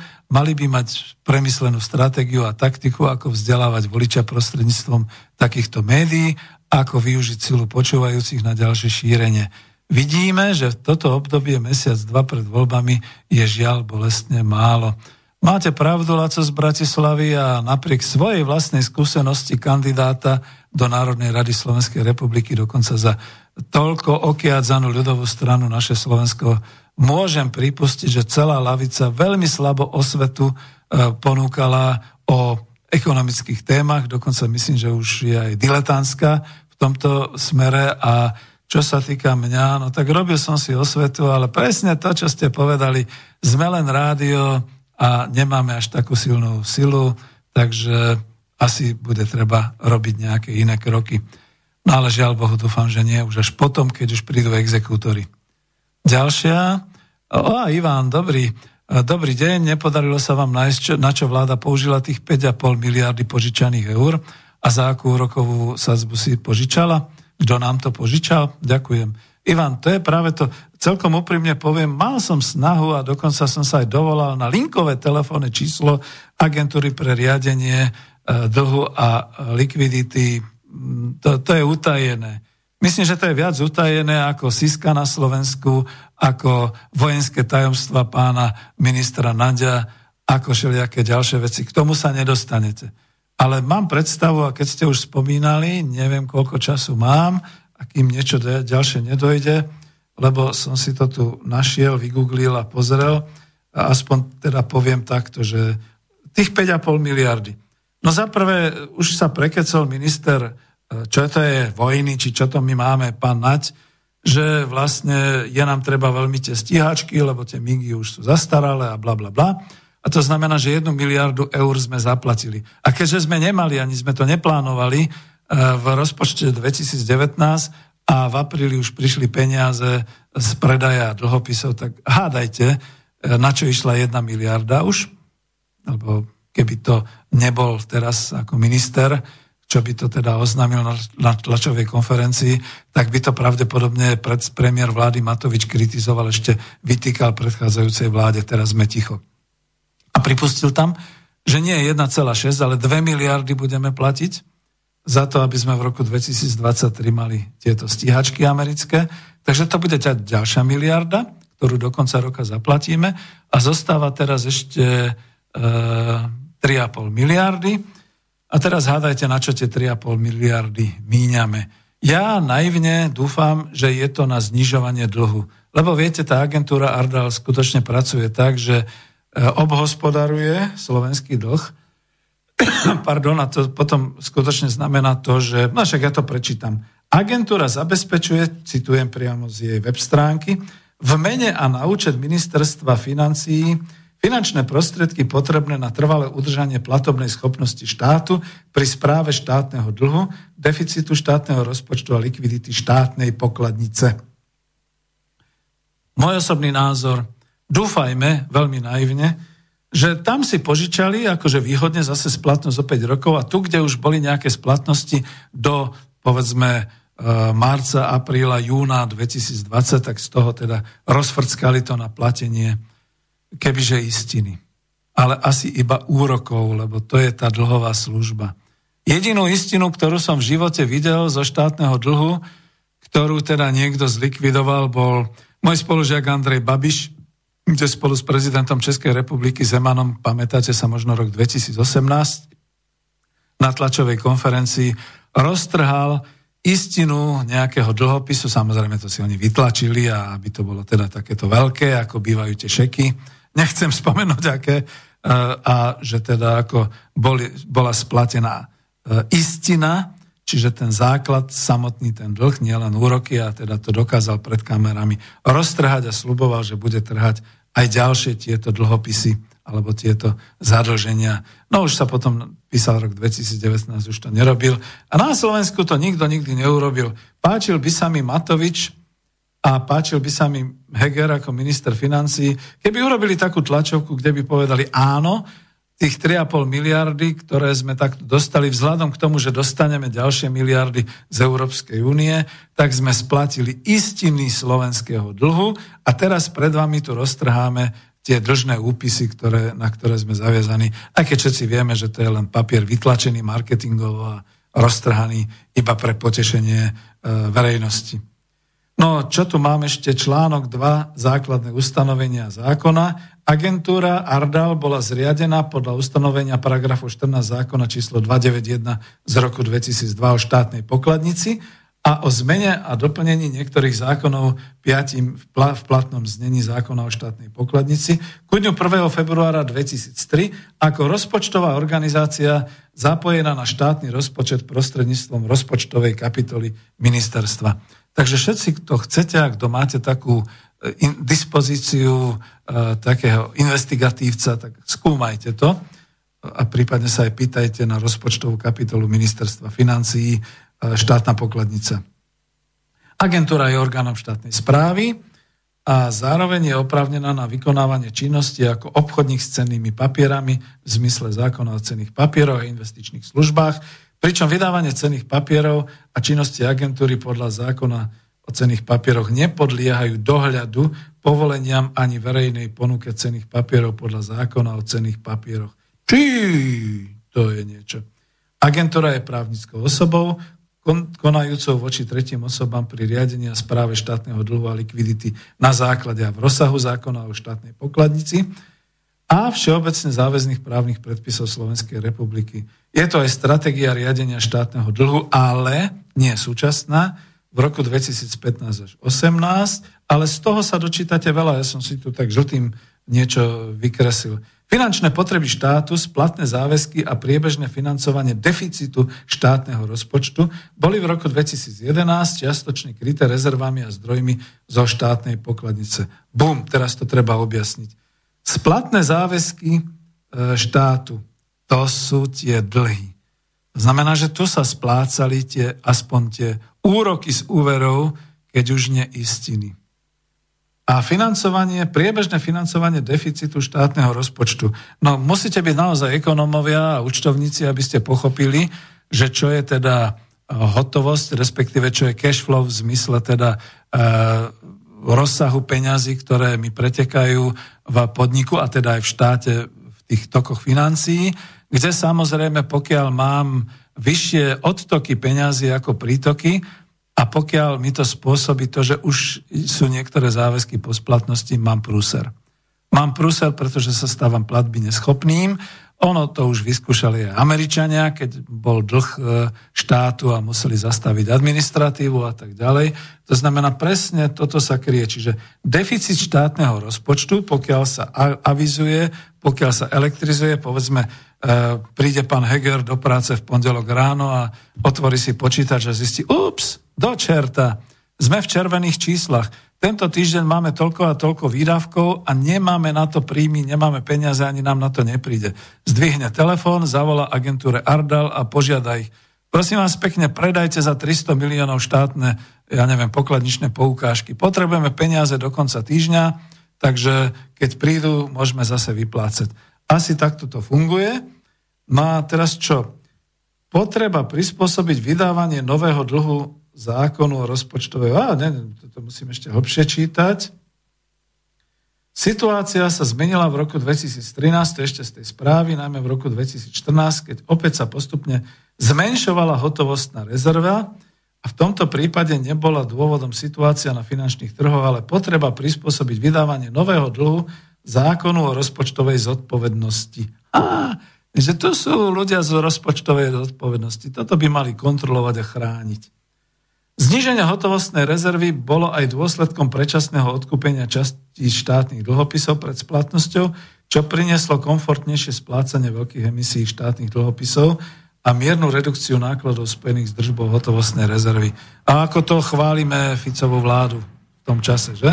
2014, pretože to pravdepodobne robila, snažila sa znižovať štátny dlh. Ešte to mám niečo. Nevyhnut, diverzifikácia investorskej základne je nevyhnutná najmä z dôvodu každoročných deficitov štátneho rozpočtu. čoraz vlastnejšie tieto regiojety, z štátneho rozpočtu, ktoré sú väčšie ako absorčná kapacita domáceho a regulárneho finančného trhu. Vtedy v roku 2007 až 10 e, sa dlh Slovenska zväčšilo 10,196 miliardy eur. A bol tam nejakým riaditeľom Daniel Bytčánek.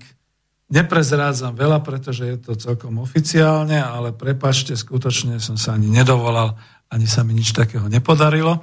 Takže sa vrátim ešte k tomu, že vidíte, táto agentúra vlastne hlída naše dlhy, dlhy. Ale teraz je moja otázka.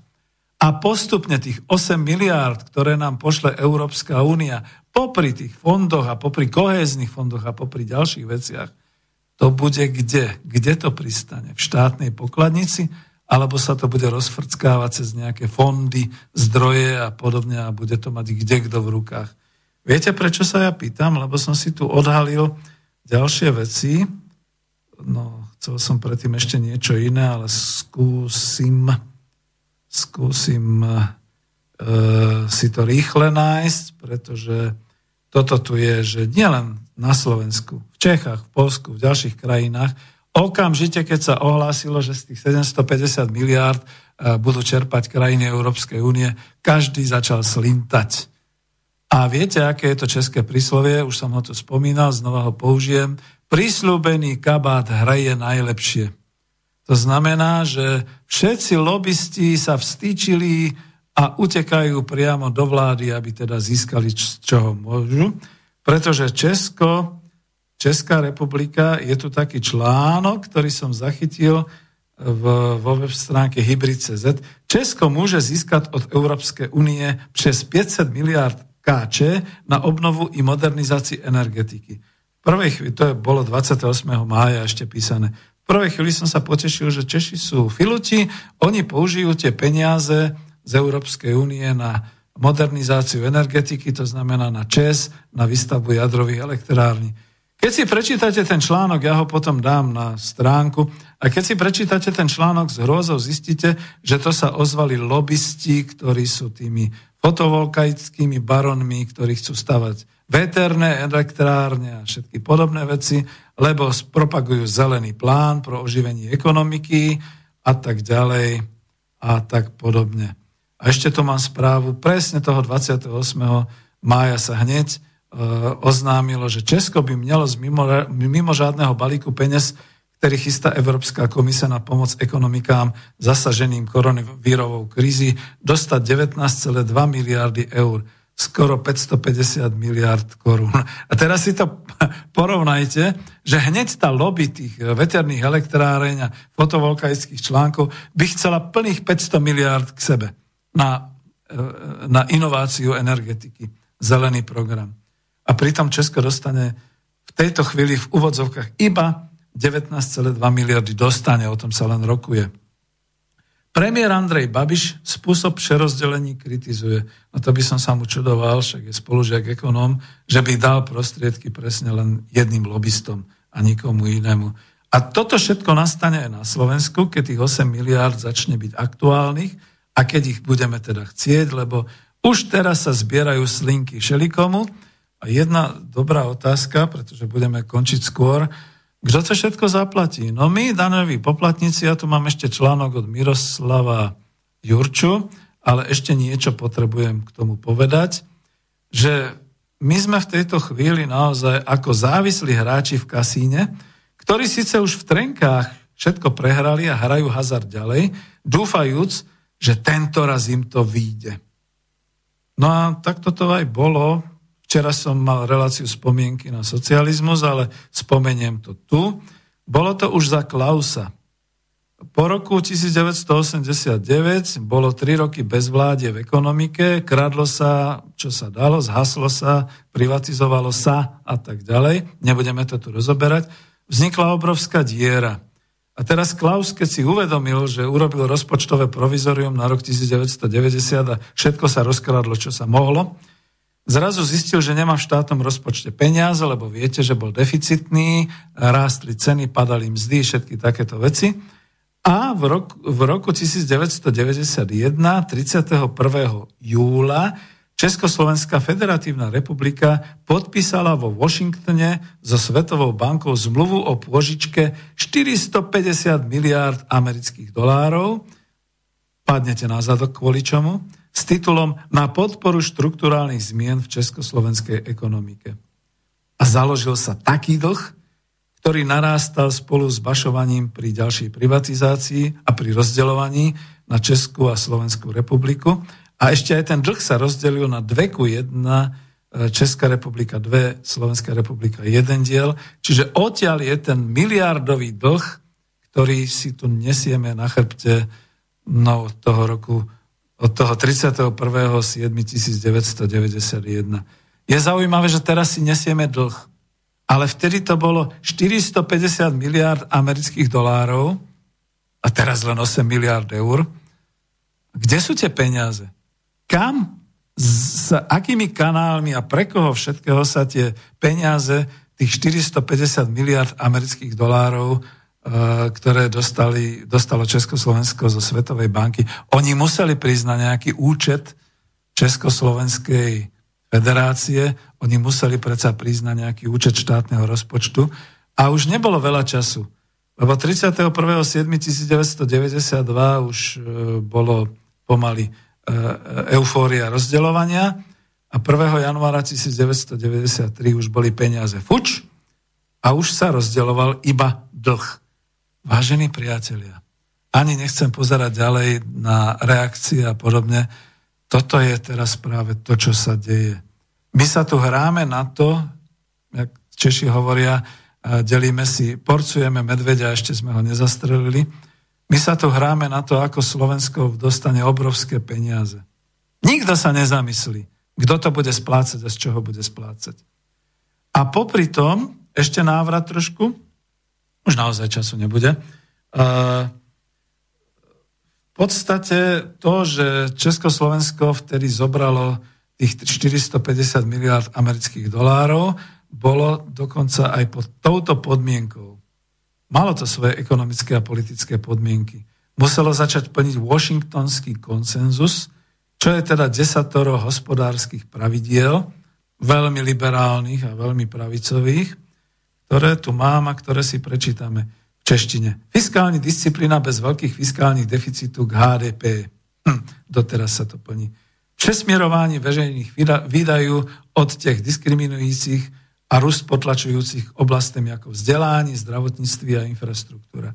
Hádajte teda, e, prečo sa teda buduje hlavne infraštruktúra, no zdravotníctvo súkromné, vzdelávanie súkromné a prečo vlastne zanikli možnosti vlastných výrobných štátnych podnikov a podobne.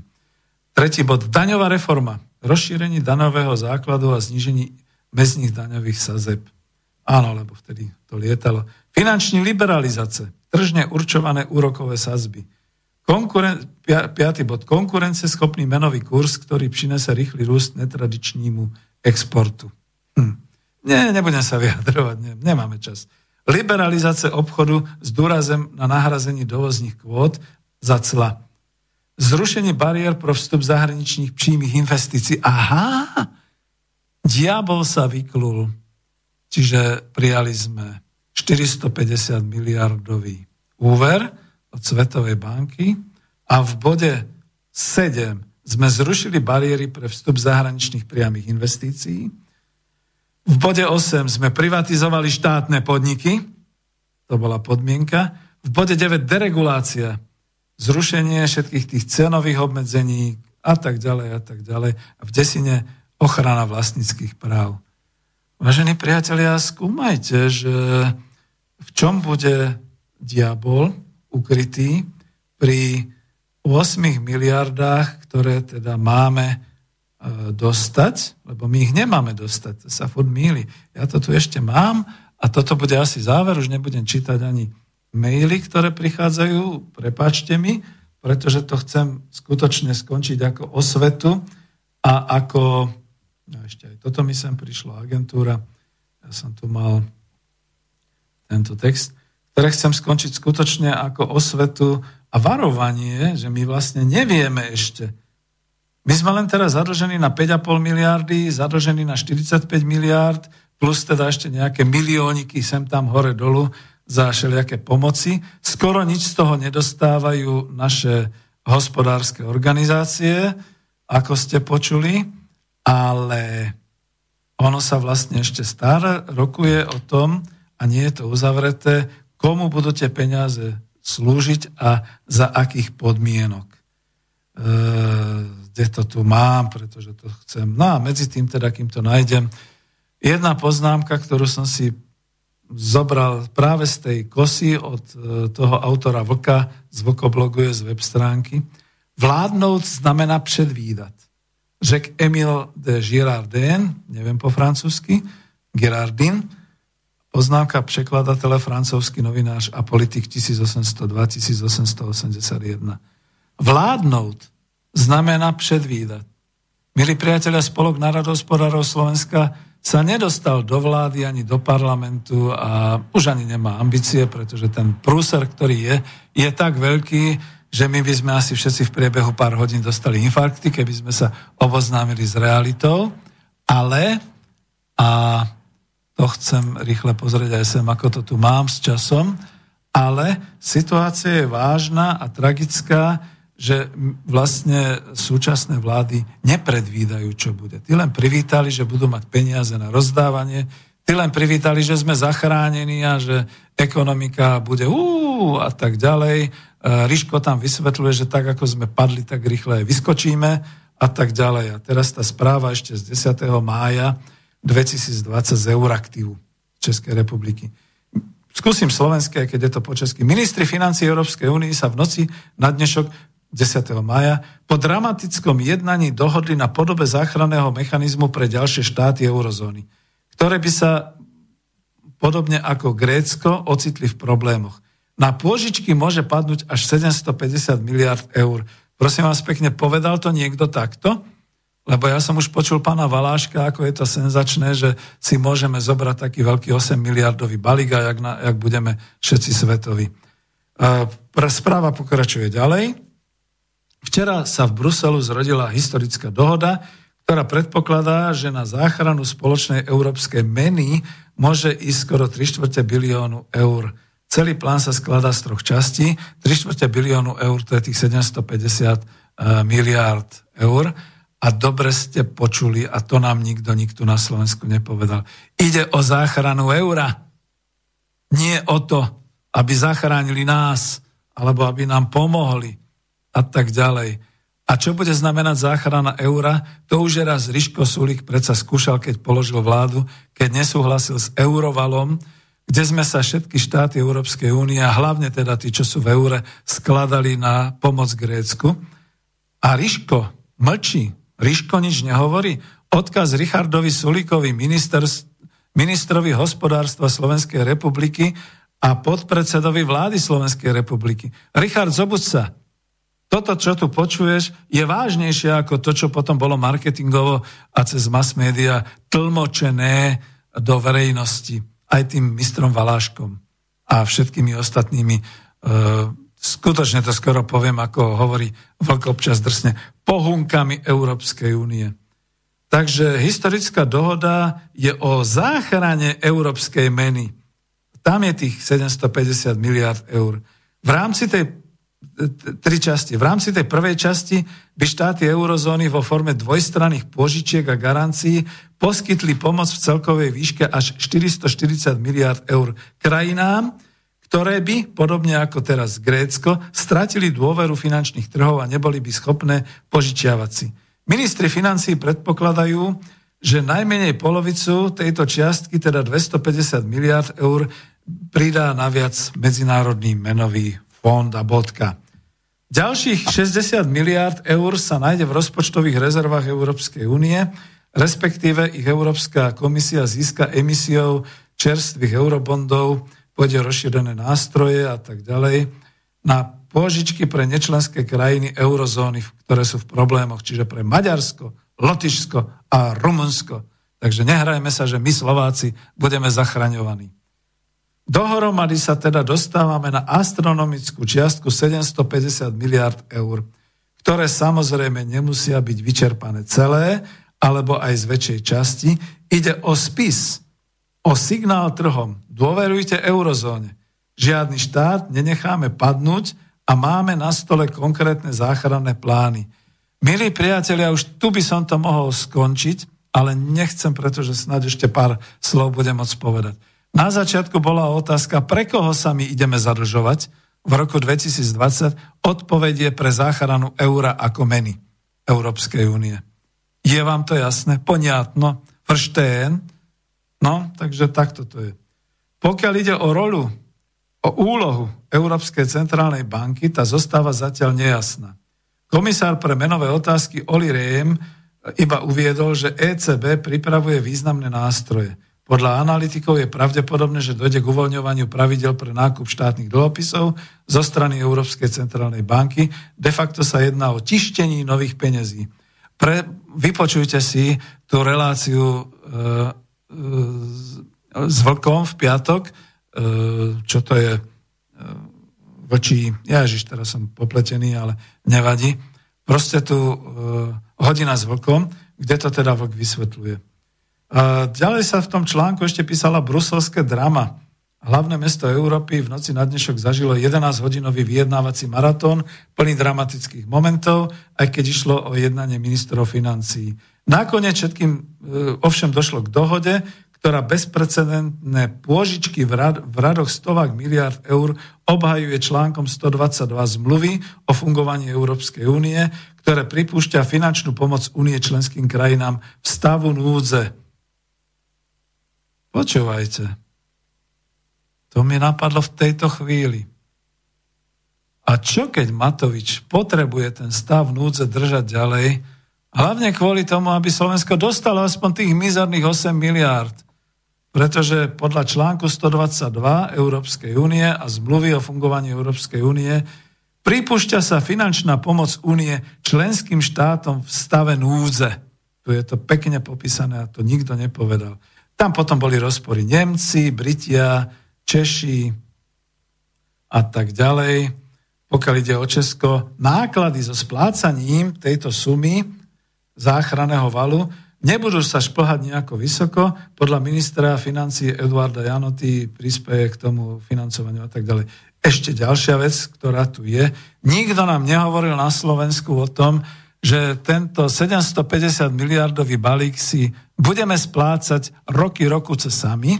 Za prvé sa bude splácať ten dlh, za druhé Európska únia pripravuje, a to už sa mi nepodarí toho Mira Jurču článok sem dať, pripravuje všetky tie rôzne nové dane, zelené a všelijaké z obalov a zo šeličoho, kaďal si teda akože bude takisto ťahať peniaze od obyvateľov. Pre koho teda sa ideme zadlžovať v roku 2020? Aká je táto situácia? Ani osmanskí Turci a dokonca ani Turkotatári, mongolskí, ktorí sem prišli e, v 14. storočí, neboli tak krutí, ako je Európska únia k vlastnému obyvateľstvu. Tým končím vážený. To je asi všetko, čo by sa dalo povedať, ešte by sa dalo šeličo hovoriť, ale ja to naozaj skrátim presne kvôli tomu, že nie už čo dodať. Barani, ovce, plaťte a ploďte deti, aby tí vaši zadlžení mohli hrdlačiť na tom, čo sa teraz ide robiť pre záchranu eura. Dovidenia a do počutia.